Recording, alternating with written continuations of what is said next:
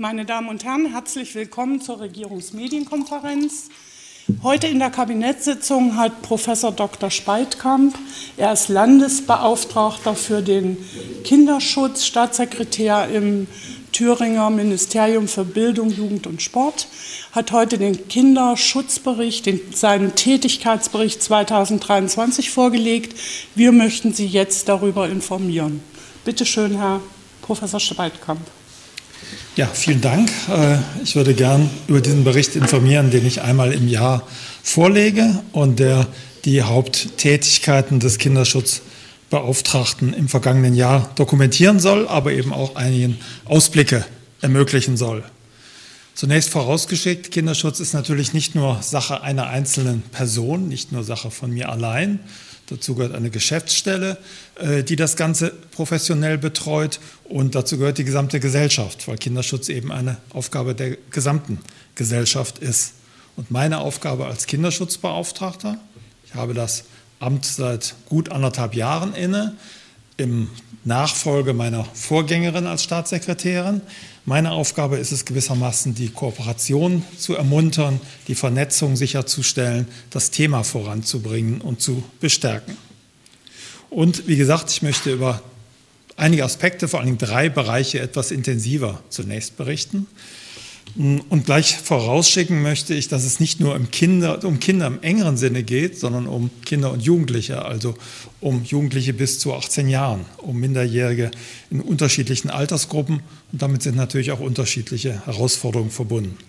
Und vorausschicken möchte ich, dass das Amt Kinderschutzbeauftragter ursprünglich konzentriert war als Beauftragter gegen äh, sexualisierte Gewalt wir haben das aber bewusst etwas erweitert, weil es nicht nur um sexualisierte Gewalt geht. Allerdings steht die besonders im Blick unserer Arbeit. Und wenn ich drei Aspekte vielleicht hervorhebe, da wäre der erste Aspekt, der näher zu betrachten ist und den wir auch im Bericht dokumentiert haben, die Kinderschutzkonzepte, die wir angeregt haben und die wir mit allen Institutionen, Vereinen, mit Verbänden, mit äh, Einrichtungen, allen, die mit Kindern und Jugendlichen arbeiten, wiederum gemeinsam erarbeiten wollen. Dahinter steht ein bestimmtes Konzept, was ich zunächst mal in einem Mini-Exkurs mir erlaube, deutlich zu machen. Man kann Kinderschutz anlegen, indem man quasi auf die Täter schaut und sagt, wie verhindere ich, dass Täter in eine Einrichtung kommen, potenzielle Täter. Wir halten diesen Zugang für gefährlich und für problematisch, äh, weil man dann gewissermaßen im Vorhinein Menschen daraufhin scannen müsste, wofür stehen sie eigentlich, könnten sie gefährlich sein, könnten sie Gefährder sein. Man kann Kinderschutz auch so anlegen, dass man, was wir für falsch halten, auf die Betroffenen, die Opfer insofern schaut, als man ihnen unterschwellig eine Art Verantwortung zuschreibt. Das passiert oft ohne groß nachzudenken, dass man sagt, na, die Kinder müssen sich doch richtig verhalten, die müssen doch lernen, Nein zu sagen, die müssen sich, die dürfen sich nicht falsch anziehen. Bis in jüngste Zeit kann man sowas hören, dass Kindern gewissermaßen oder Jugendlichen, jungen Mädchen eine Verantwortung zugeschrieben wird.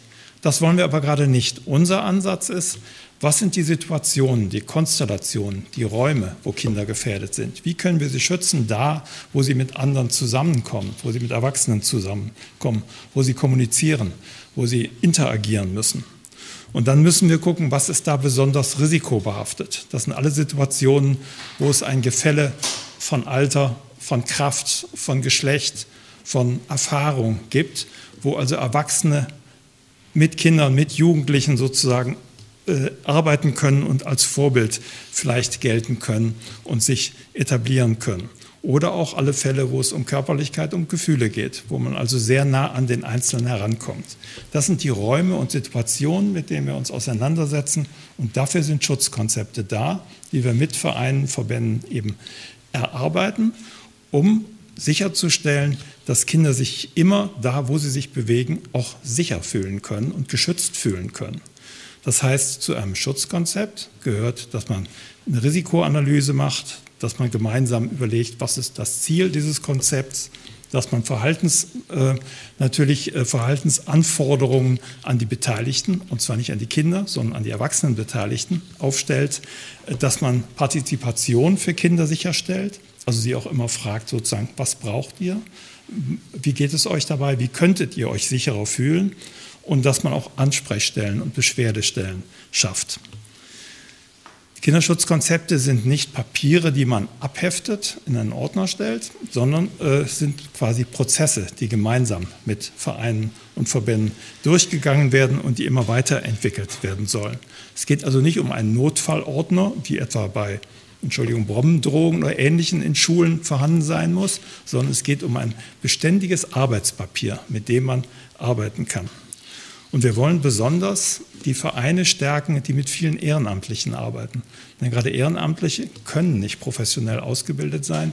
Wir wollen auch nicht über polizeiliche Führungszeugnisse, die ja vielfältig erforderlich sind, sozusagen hier eine Vorkontrolle durchführen, sondern wir sollen, wollen Ehrenamtlichen Sicherheit geben, Professionalität vermitteln, damit sie nicht in kritische Situationen kommen oder unsicher sind, wie sie sich eigentlich verhalten sollen, was sie machen können, wie sie reagieren können.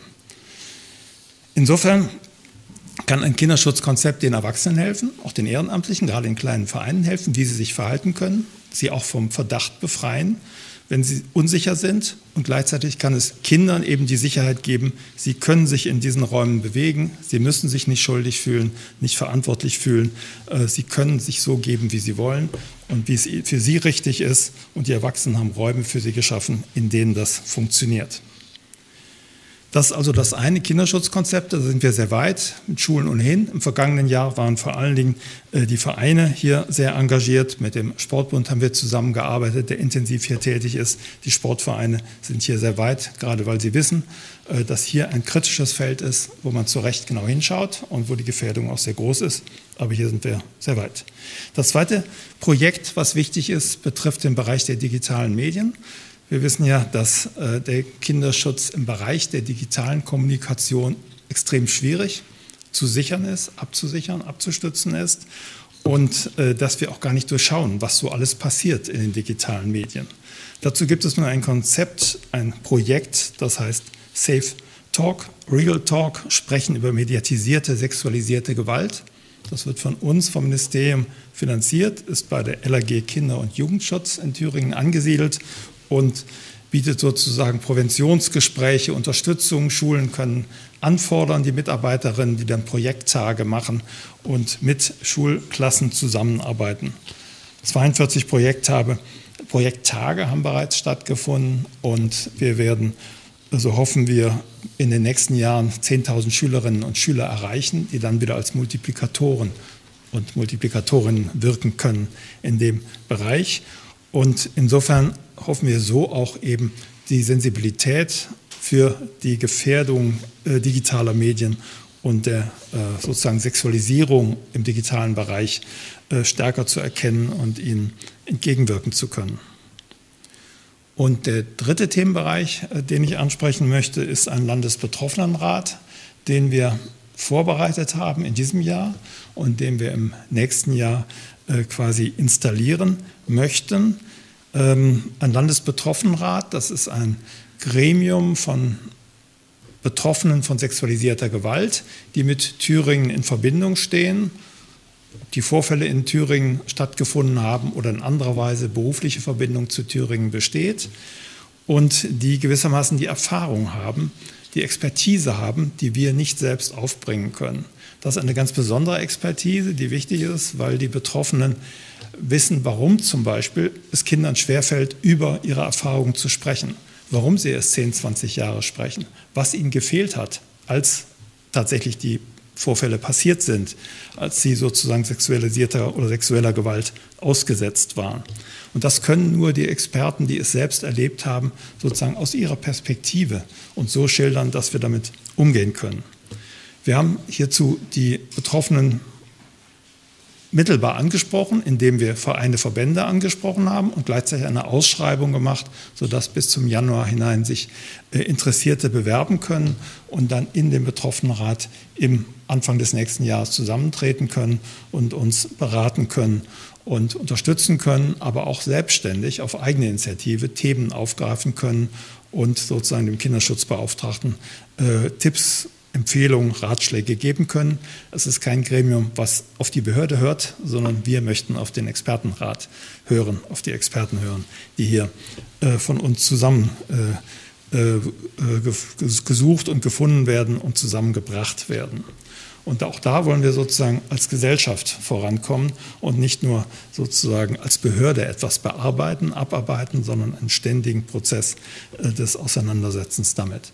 Es gibt einen Betroffenenrat auf Bundesebene und Frau Klaus, die Bundesbeauftragte äh, für den, äh, die unabhängige Bundesbeauftragte für den Themenbereich sexualisierte Gewalt, hat sie empfohlen, das auch auf Länderebene einzurichten. Es gibt das bislang schon in Rheinland-Pfalz und in anderen Bundesländern äh, ist man noch nicht so weit. Ich glaube, wir sind hier sehr gut aufgestellt, haben hier gute Vorkehrungen getroffen, um auch auf Dauer sozusagen langfristig daran zu arbeiten an dem Thema, wie schützen wir Kinder vor den Unsicherheiten des Zusammentreffens mit Erwachsenen, die sie nicht kennen, äh, die sie sozusagen, denen sie mit Vertrauen begegnen wollen und sollen, äh, die wir aber auch schützen wollen, äh, indem wir ihre Räume sicher gestalten und ihnen das Gefühl geben, sie müssen keine Angst haben vor den Menschen, mit denen sie zusammen sind. Verschiedene Schritte also, die wir gegangen sind. Äh, das Thema wird nie abgearbeitet sein. Es wird immer weitergehen. Ich glaube, wir sind als Gesellschaft sehr viel sensibler geworden in den vergangenen äh, 10, 15, 20 Jahren. Aber es ist ein dauerhafter Prozess und wir werden das Thema nicht völlig sozusagen beenden können. Wir müssen eben aufmerksam damit umgehen und gute Vorkehrungen schaffen, damit wir äh, die Vorfälle eingrenzen, äh, möglichst vermeiden und die Folgen auch äh, gut bearbeiten können und den Betroffenen helfen können. Jetzt sind wir wenige Tage vor Weihnachten. Ähm, Weihnachten heißt üblicherweise, dass man in der Familie ist, dass man zusammen ist, dass man geschützt ist. Wir wissen einerseits, dass Familien durchaus keine risikofreien Orte sind. Aber das ist gar nicht das Entscheidende für mich jetzt, dass also auch im Familienkreis unter Angehörigen es hohe Gefährdung gibt.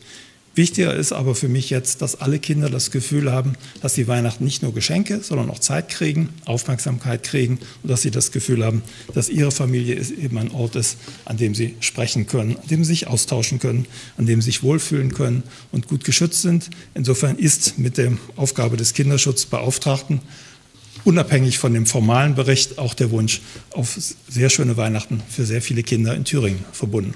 Vielen Dank an dieser Stelle. Vielen Dank, Herr Staatssekretär. Wir kommen jetzt zur Fragerunde. Herr, na, Frau Gehler hat die erste Frage an den Kinderschutzbeauftragten. Ja, ich hätte äh, mal eine Nachfrage zu dem Landesbetroffenenrat. Können Sie denn schon genau sagen, wann der seine Arbeit 2024 aufnehmen soll? Also Sie sagten jetzt, bis Januar können sich Betroffene bewerben. Äh, bewerben. Aber wann soll der seine Arbeit aufnehmen? Äh, vielleicht können Sie auch noch mal sagen, wie groß das Gremium sein soll und äh, wie oft die dann zusammentreten sollen. Und ähm, habe ich das richtig verstanden, dass Thüringen nach Rheinland-Pfalz das erst das zweite Bundesland ist, äh, was so ein äh, Gremium dann hat? Und als drittes haben Sie eine Übersicht über Fälle sexualisierter Gewalt in Thüringen für 23. Ja, ähm, was den Landesbetroffenenrat angeht, die Bewerbungsfrist endet nach, wenn ich es richtig im Kopf habe, Ende Januar 2023. Äh, Danach beginnt der Auswahlprozess. Der wird aus einer kleinen Kommission, bei der unter anderem auch eine Vertretung der, äh, des bundesweiten Betroffenenrates äh, Mitglied ist. Ich persönlich auch, aber es werden eben mehrere Personen sein, die die Auswahl treffen. Sollen sieben bis zehn Personen etwa ausgewählt werden. Zehn wäre die Obergrenze, sieben ist für uns die handlungsfähige Untergrenze mit gegebenenfalls Nachrückerinnen und Nachrückern. Und dieser Betroffenenrat soll dann viermal im Jahr in der Regelfall zusammentreten, möglichst in Präsenz. Es kann aber durchaus sein, dass auch äh, Personen dabei sind, die in anderen Bundesländern wohnen, dann muss man sich mal überlegen, ob man ab und zu auch hybride Sitzungen macht. Aber viermal im Jahr eine Tagessitzung, äh, es ist eine ehrenamtliche Tätigkeit. Es verlangt also viel Engagement. Wir werden quasi eine Unkostenerstattung machen, aber mehr nicht. Ne? Wir setzen wirklich auf die ehrenamtliche Mitarbeit. Und tatsächlich geht es dann ja darum, eine Interessenvertretung zu sein, aber nicht im Sinne ja, einer sozusagen äh, Auseinandersetzung mit der Regierung sozusagen, sondern im Sinne eines Beratens, was für, äh, was für ja, Bedingungen und äh, besondere Aspekte sollten wir noch stärker berücksichtigen. Wir versuchen in dem betroffenen Rat eine Vielfalt von Persönlichkeiten zusammenzubringen. Also Personen, die aus unterschiedlichen Gründen, in unterschiedlichen Konstellationen äh, sexueller Gewalt ausgesetzt waren und äh, Darüber hinaus äh, versuchen wir auch verschiedene Altersgruppen sozusagen zusammenzubringen. Voraussetzung ist mindestens 18 Jahre, aber ansonsten wollen wir verschiedene Altersgruppen zusammenbringen. Was die konkreten Fälle, Zahlen angeht, das können wir gleich im Nachhinein vielleicht nochmal im Detail äh, Ihnen übermitteln. Grundsätzlich geht man ja davon aus, dass etwa jedes siebte Kind in Deutschland tatsächlich sexualisierter Gewalt ausgesetzt ist oder Andeutungen, Bedrohungen ausgesetzt ist oder dass in jeder Schulklasse ein bis zwei Kinder davon betroffen waren. Aber es ist außerordentlich schwer, ganz konkret die Zahlen zu nennen, weil man nur das Hellfeld hat, was polizeilich sozusagen ermittelt wird. Aber das Dunkelfeld, äh, die vielen Grauzonen, wo Kinder sich nicht trauen, etwas zu sagen oder nicht einschätzen können, was passiert ist, das ist ganz schwer zu erfassen. Da haben wir keine spezifischen Zahlen, sondern dem wollen wir gerade vorbeugen, dass solche Grauzonen sich äh, ausbilden können und entstehen. Aber die polizeilichen Zahlen, die aber nur auf den tatsächlich bekannt gewordenen Kriminalstatistiken beruht, die können wir Ihnen gerne noch übermitteln im Nachhinein. Mein Kollege Felix Knote nimmt das als Hausaufgabe gerne mit. Gibt es weitere Fragen? Hier im Raum, Herr Reisland? Ich wollte das da abwarten, genau. Ähm, das sind ja quasi so die, die Rahmen, die sie gesteckt haben. Wie sieht es aber jetzt aus? Zum Schluss müssen das ja alles irgendwie Kinderschutzdienste umsetzen, also Menschen, äh, die auch Geld benötigen für ihre Arbeit. Wird sich das verändern? Kann man das vielleicht beziffern, wie viel äh, Geld die Landesregierung da investiert, beziehungsweise ob sich das mit dem Haushalt im nächsten Jahr verändert? Ja, der Haushalt wird ja morgen beschlossen. Und äh, wir sind also sehr ähm, zurückhaltend aufgestellt im Haushalt, muss man sagen. Wir brauchen allerdings einen bestimmten kleinen Grundbestand an Personal und Sachmitteln, um die Arbeit professionell zu machen. Ähm, wir haben bisher zwei Projektstellen finanziert, die das Medienprojekt ähm, äh, betreibt. Und das ist natürlich wichtig. Gehen wir auch davon aus, dass wir das weiter im neuen Haushalt finanzieren können. Und ebenso den, äh, den, den, den Betroffenenrat, Reisekosten und äh, sozusagen Betreuung auch wenn es äh, erforderlich ist, sozusagen Beratung, psychologische Beratung, wenn die Betroffenen das in den Betroffenenrat wünschen, äh, das ist abgesichert. Äh, alles Weitere passiert sehr viel über die Vereine. Also jetzt ist es quasi unsere Arbeit, dass wir die Vereine beraten, Konzepte zu machen. Und die Vereine machen Konzepte. Der ähm, Landessportbund hat schon eine eigene Kinderschutzstelle sozusagen eingerichtet, der sich, die sich darum bemüht. Also haben auch eigene Mittel investiert äh, um dieses Thema stark zu machen. Alle haben erkannt, dass es ein wichtiges Thema ist, aber es wird tatsächlich mit sehr geringen öffentlichen Mitteln sehr viel inhaltlich gearbeitet. Und darauf basiert es letztlich, ne? dass alle mitmachen und äh, bereit sind, sich hier zu engagieren. In dem Fall kann man sicherlich sagen, es wäre schön, wenn wir noch mehr Mittel zur Verfügung hätten, aber entscheidend ist, dass wir Überzeugungsarbeit leisten und äh, alle am Konzept und an den Konzepten mitarbeiten. Sie eine Geschäftsstelle, wenn Sie sagen, Sie haben zwei, die jetzt äh, als Berater unterwegs sind? Also wir haben die Geschäftsstellenleiterin, Frau Vogt, äh, die auch hier dabei ist heute, und eine weitere Sachbearbeiterin, sodass wir zwei Vollzeitstellen haben, die sich damit befassen. Und selbstverständlich sind diese Stellen in unser gesamtes Jugend, äh, in unsere Jugendabteilung mit eingebunden und haben sozusagen viele Querverbindungen zu anderen Bereichen von unbegleiteten Minderjährigen bis zur Jugendpolitik sozusagen. Das hat ja ganz viele verschiedene Bereiche. Insofern ist das eine eingebundene Stelle und kein Sondersatellit, der nebenher fliegt, sondern mittendrin in unserer Alltagsarbeit. Ne? Insofern die Vollkostenrechnung würde sagen, da sind noch mehr Arbeitskräfte mit beteiligt an dem Ganzen. Ich habe noch eine Frage im Chat und zwar, Herr Professor Spaltkamp, was schätzen Sie, wann der Landesbetroffenenrat seine Arbeit aufnehmen kann? nach unserer Planung, glaube ich, dass wir so Ende März angepeilt hatten oder April, äh, damit, äh, also wie gesagt, Ende Januar läuft die Bewerbungsfrist aus und aus meiner Sicht müssten wir spätestens im April den auch zusammenberufen, den Betroffenenrat, und dann kann er die Arbeit richtig aufnehmen. Vielen Dank. Gibt es weitere Fragen? Das heißt, bei dem Betroffenenrat, äh, das ist quasi eine. Die Landes also Sie lassen sich beraten, was man vielleicht noch verbessern könnte, wo es vielleicht noch Schutzkonzepte braucht oder wie könnte die Arbeit konkret aussehen? Die Arbeit kann konkret aussehen, dass zunächst mal der Betroffenheit sich selbst eine Geschäftsordnung gibt und im Rahmen der, des Konzeptes seine Aufgaben definiert. Dazu gehört auch das Selbstbefassungsrecht. Er darf also sagen, wir setzen uns dieses Thema. In Thüringen zum Beispiel könnte er sagen, ist diese oder jene Teilarbeit schlecht aufgestellt, hier muss man mehr daran arbeiten. Und dann werden wir natürlich auch Bitten an den Betroffenenrat haben und vor allen Dingen konkret die Expertise, aus meiner Sicht zum Beispiel, äh, was sagen die, der Betroffenenrat dazu, warum es so schwer fällt, Kindern in der Situation sich zu äußern oder warum es Erwachsenen so schwer fällt, sich zu, äh, sich zu äußern? Was muss passieren, damit Betroffene schnell und sicher sich äußern können und Rat einholen können, an wen, was für sozusagen Stellen sind hilfreich für Betroffene. Wir können das ja gar nicht nachempfinden, warum Personen, die vor 20 Jahren etwas empfunden haben, jetzt damit umgehen müssen. Also was brauchen Betroffene, damit es vernünftig geht und was hätten sie in der Situation, als sie betroffen waren, erwartet? Was hat eigentlich gefehlt? Ne, das sind also die inhaltlichen Themen. Und dann geht es aber ganz konkret natürlich auch darum, äh, was ist rechtlich nötig? Äh, wie soll man mit besonderen Vorkommnissen umgehen, die uns gemeldet werden, die in die Richtung gehen? Wir kriegen ja täglich Meldungen von sogenannten besonderen Vorkommnissen. Da kann auch sexualisierte äh, Gewalt drunter sein als Thema. Äh, ganz banale Frage, die gar nicht banal ist, scheinbar banal. Nehmen wir an, es gibt einen konkreten Fall, eine Verdächtigung.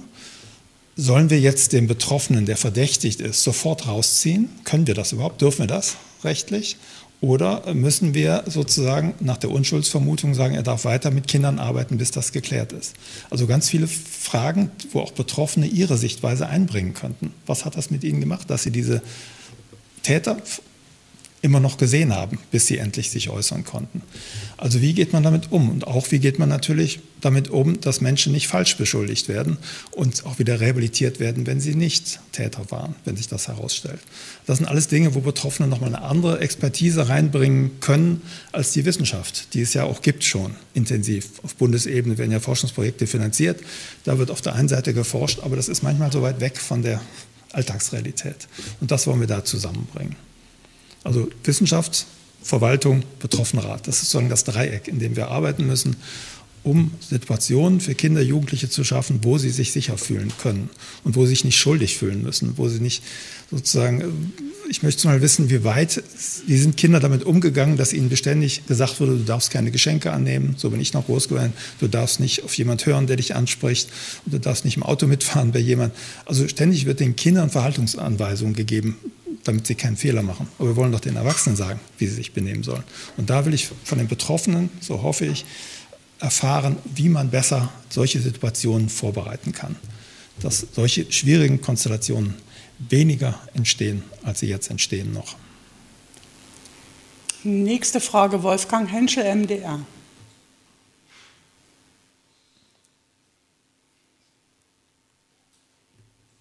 Herr Henschel, bitte. So, jetzt hat's geklappt. Ich habe noch ein, zwei Klicks machen müssen für die Stummschaltung.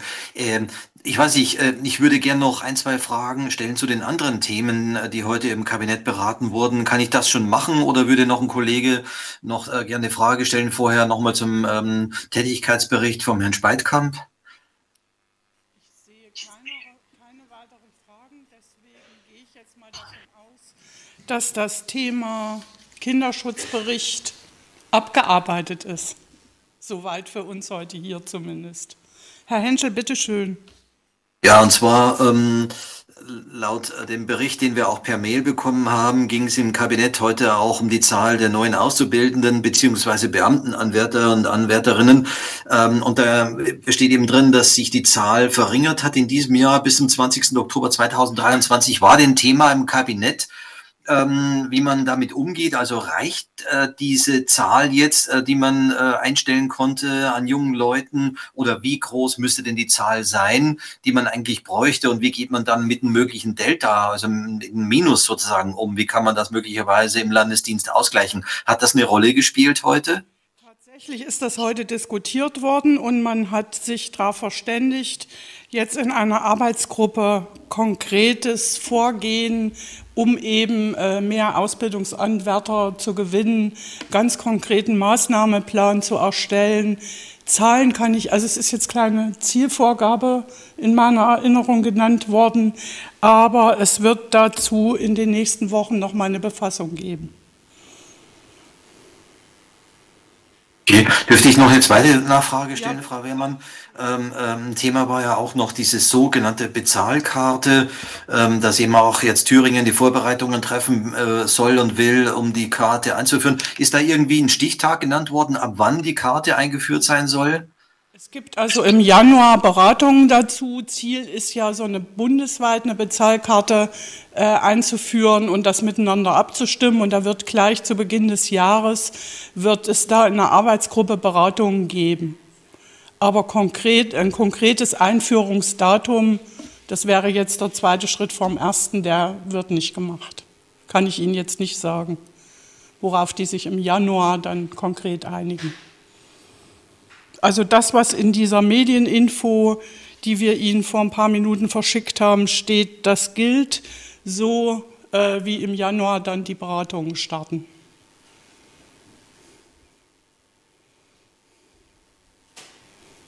Gibt es weitere Fragen? Das sehe ich nicht. Wir haben noch eine dreiviertelste Arbeitswoche vor uns haben morgen das Haushaltsplenum. Ihnen jetzt schon schöne Weihnachten zu wünschen, widerstrebt mir irgendwie. Also irgendwie sind wir in Gedanken da noch nicht. Wen ich aber jetzt nicht mehr sehe oder wir nicht mehr sehen, den schon noch eine schöne restliche Vorweihnachtszeit.